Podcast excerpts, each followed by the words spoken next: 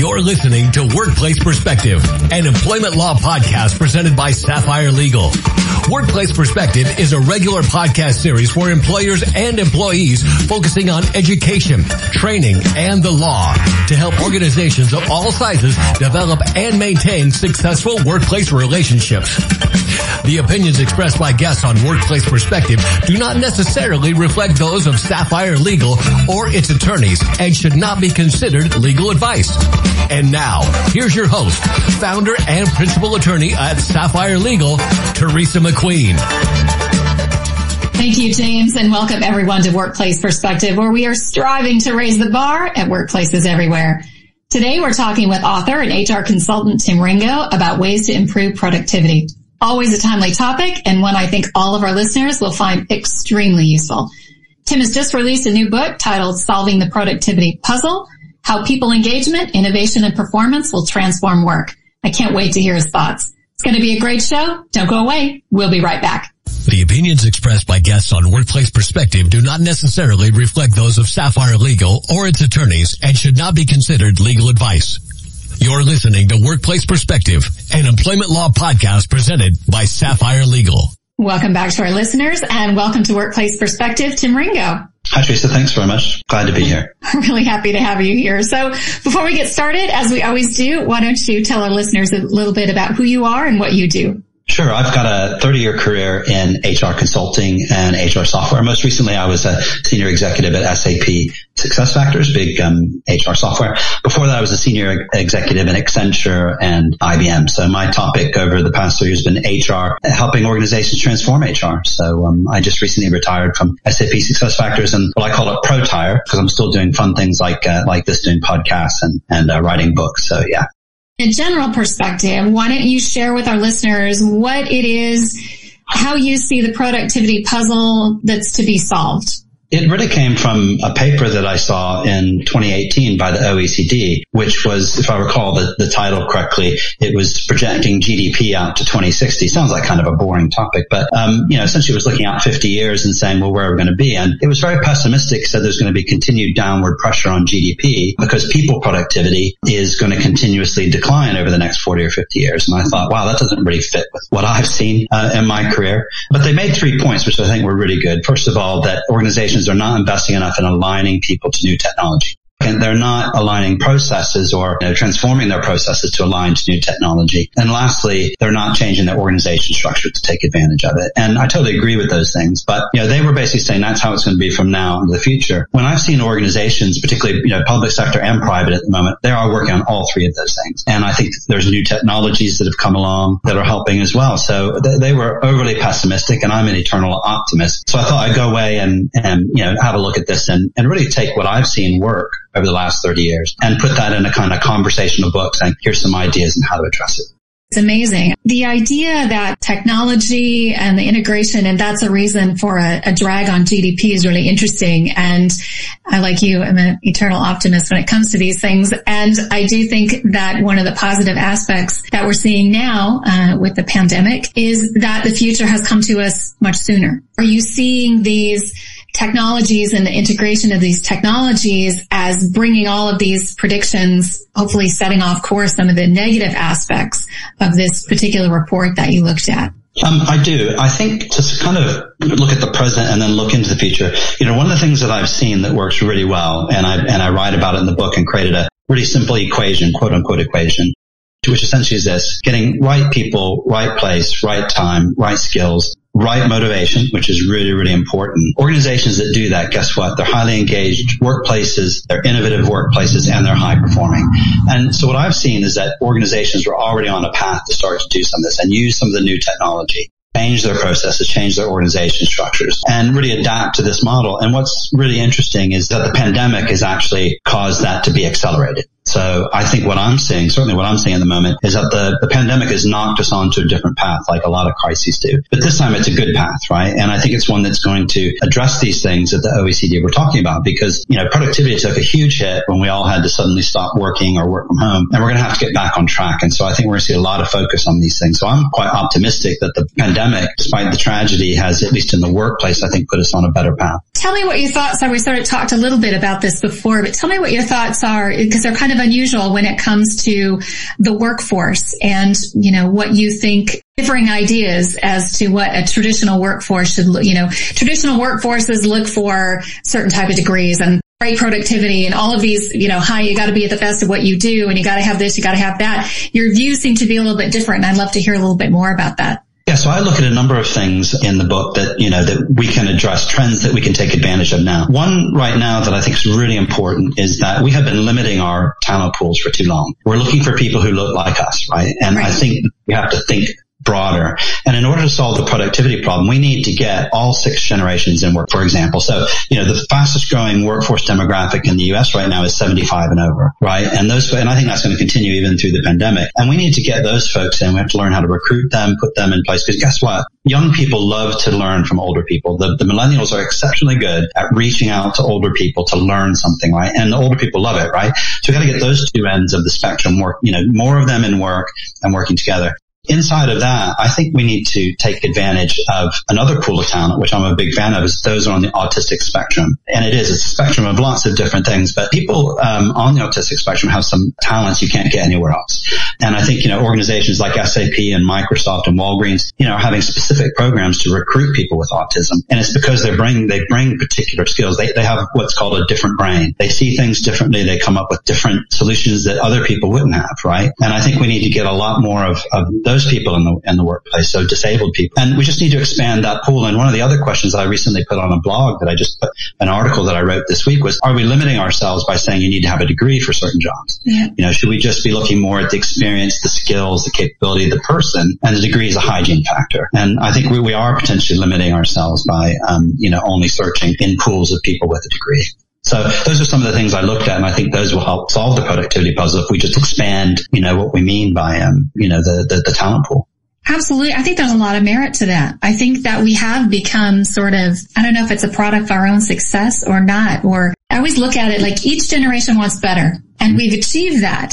But at some point, I think we have, that's also become a, a barrier. Like you said, you know, I spent my career in litigation, you know, litigating in the workplace for people with disabilities. And I wholeheartedly believe, you know, the state's laws, you know, that support that are that these are valued workers we shouldn't be throwing away workers because of perceived or actual disabilities. And the educational thing too. I think that we have gotten away from the idea that you can have a lot of experience, a lot of life experience, a lot of work experience as truly valuable without having had gone to school to get a certificate or something behind your name. I think it's a false sense of the false sense of education. That's not what I mean, but it's this false sense that if you yeah. have if you have a degree or you have you know initials behind your name that you're yeah, some you sort of you know yes, yeah There's yeah you're going to be good for the job. Yeah, exactly, and that's not always the case. So yeah, totally agree.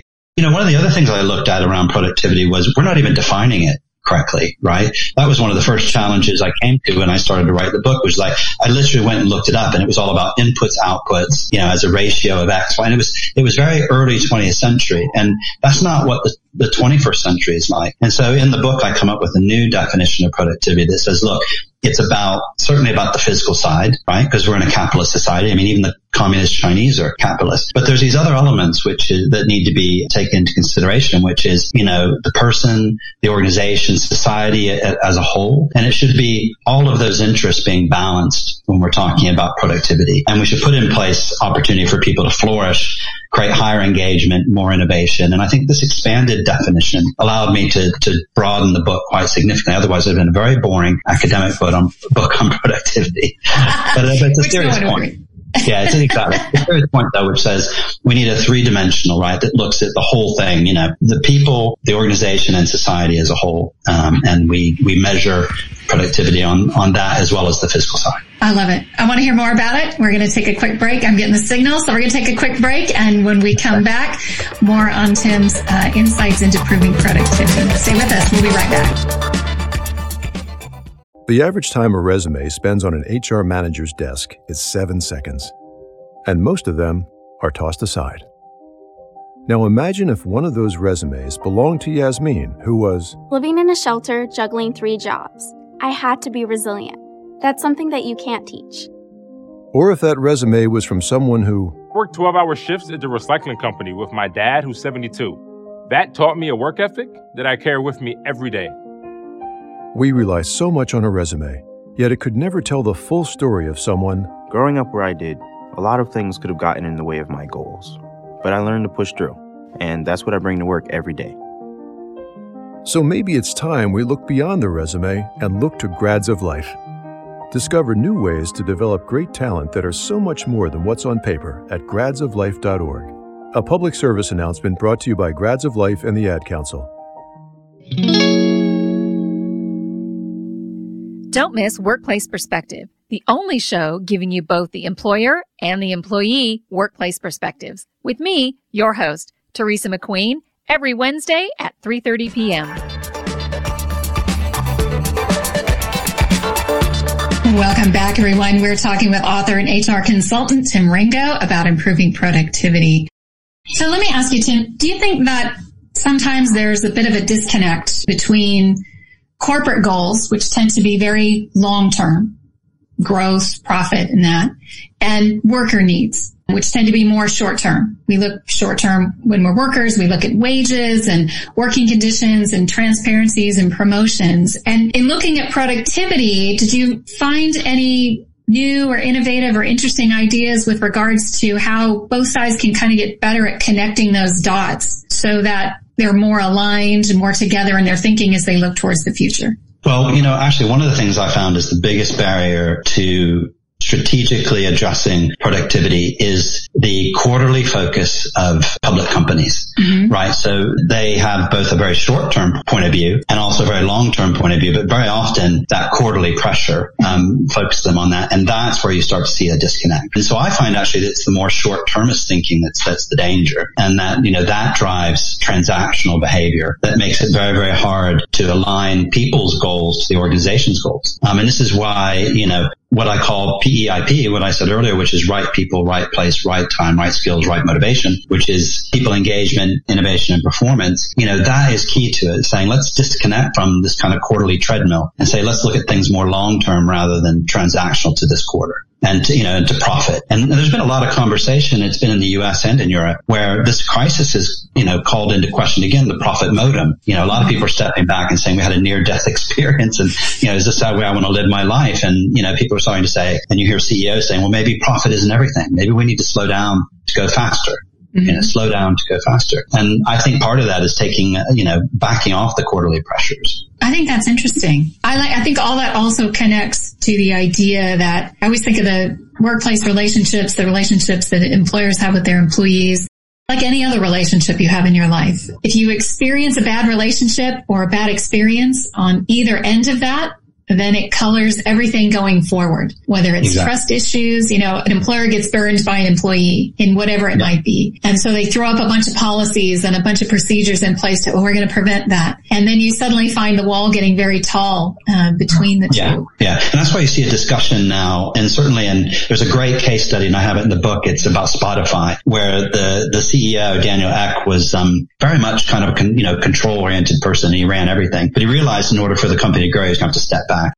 And he said he really needed to earn the trust and the respect of employees. So rather than constantly micromanage them, he stepped back and said, I'm not running this place anymore. You guys run it. And he created these self-directed teams and, you know, they have had fantastic innovation, um, come out of that. But at the end, you know, he said, look, I earned their respect by changing the way I do things. And he, he stepped back from being transactional and, you know, focused on, you know, every little aspect. And it saved the company because, you know, iTunes was going to eat their lunch. Right. Um, and he credits with, you know, this change in mindset that he had to, to saving the company. It's a great, uh, Harvard Business Review case study, but it's in the book as well. It's a good example. It's amazing to me that someone can be that self-aware. And some of our, as you're talking, I'm thinking of two other really amazing CEO company owners we've had on the show uh, in the past who sort of came to the same conclusions that I'm not the end all be all and I don't need to be all and everything for the company. I need to step back. I've hired good people and I need to let them do, you know, what they do. Exactly. One, yeah. one of my favorites said something that was so funny. It was about, so one of the first things he realized, so there's always a point in a company, been with a lot of companies, right? So when a small business gets fast growth, they get to a point where at some point there's a definite change. If we're going to take this company forward, we need to do X, Y, and Z. And for this CEO, it was, you have to fire all your friends and family.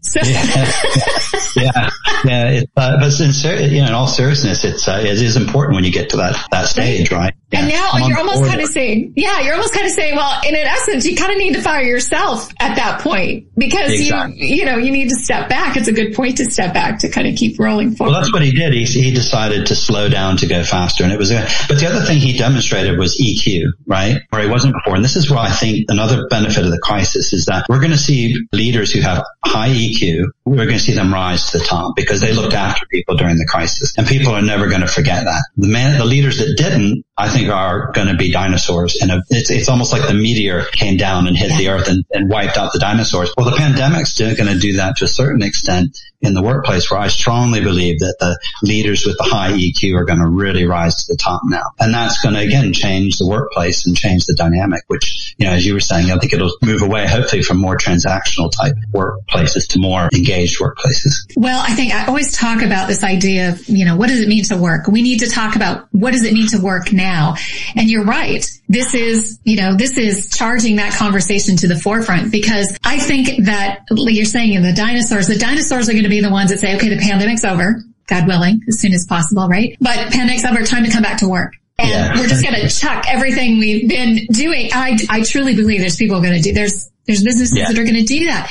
They're going to lose people right, left, and center. They will, because there's pent up demand and there's going to be loads of, of, jobs once we get, you know, this, get past this.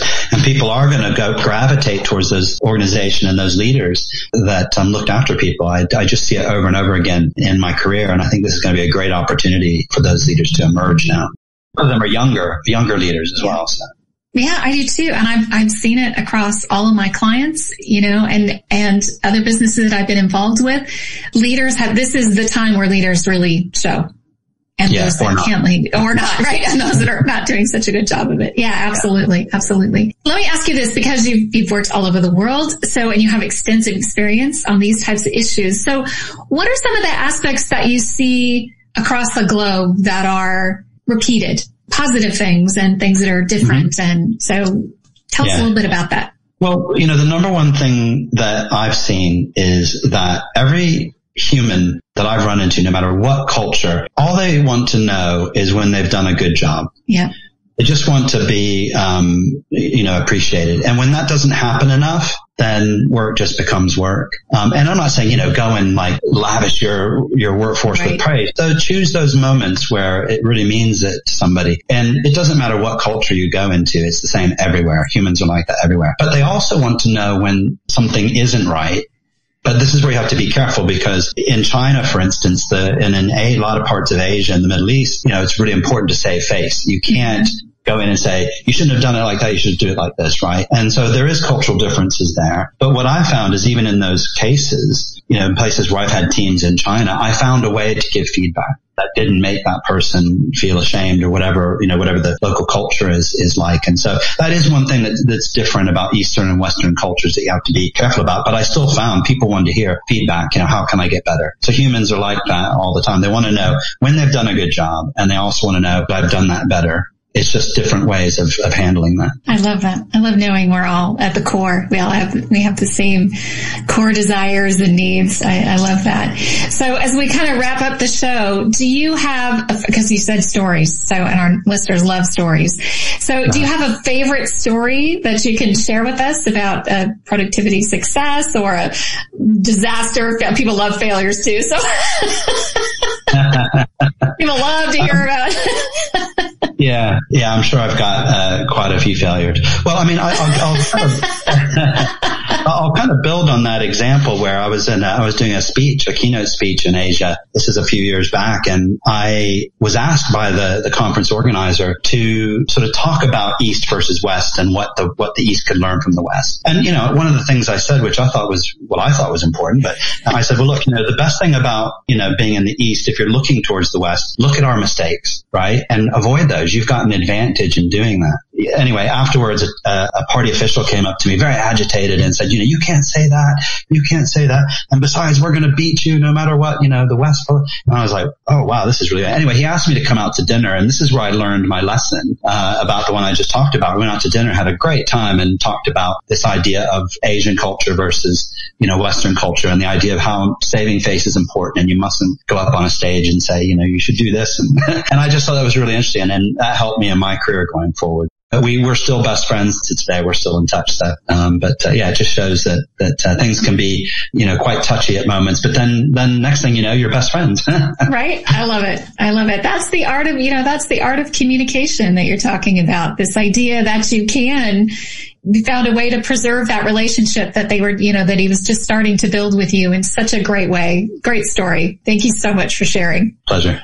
Well, we're going to wrap up our show today. Uh, Tim, thank you so much for joining us. You have some, provided some really great information and I so appreciate your time. Thank you, Teresa. That's our show, everyone. I want to tell you that you can learn more about Tim and his new book, Solving the Productivity Puzzle, how people engagement, innovation, and performance will transform work by visiting Tim at www.timringo.com. That's T-I-M-R-I-N-G-O dot com. You can also connect with Tim via our website at sapphirelegal.com slash podcast. I want to also thank our listeners, my radio angels, James and the Knave at Night, and Workplace Perspectives team extraordinaire, our engineer producer Paul Roberts, our associate producer Melissa DeLacy, with music provided by the very talented Stephen Versaloni. Thank you all for joining us on Workplace Perspective, and until next time, keep raising the bar.